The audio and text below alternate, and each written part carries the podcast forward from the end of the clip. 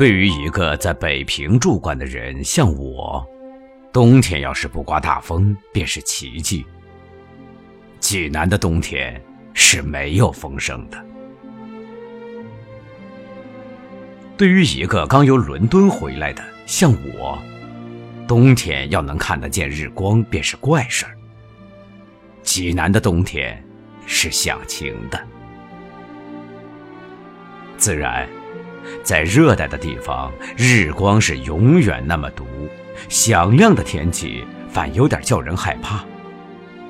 可是，在北中国的冬天，而能有温情的天气。济南真得算个宝地。设若单单是有阳光，那也算不了出奇。请闭上眼想，一个老城，有山有水，全在蓝天下，很暖和安适的睡着，只等春风来把他们唤醒。这，是不是个理想的境界呢？小山整把济南围了个圈儿，只有北边缺着点口。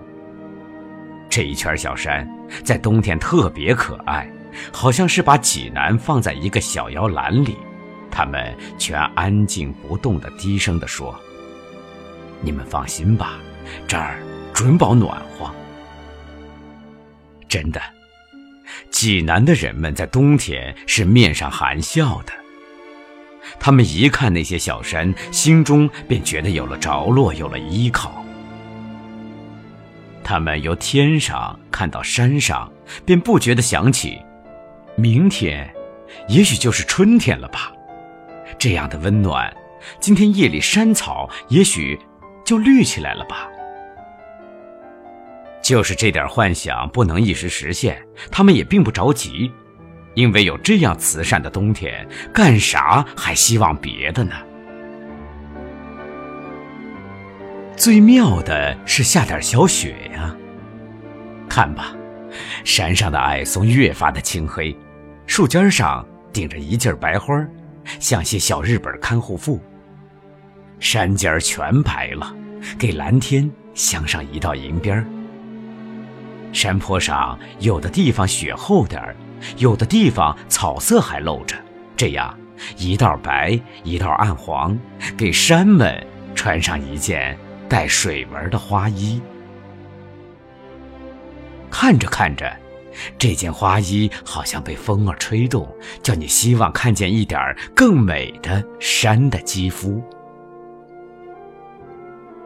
等到快日落的时候，微黄的阳光斜射在山腰上。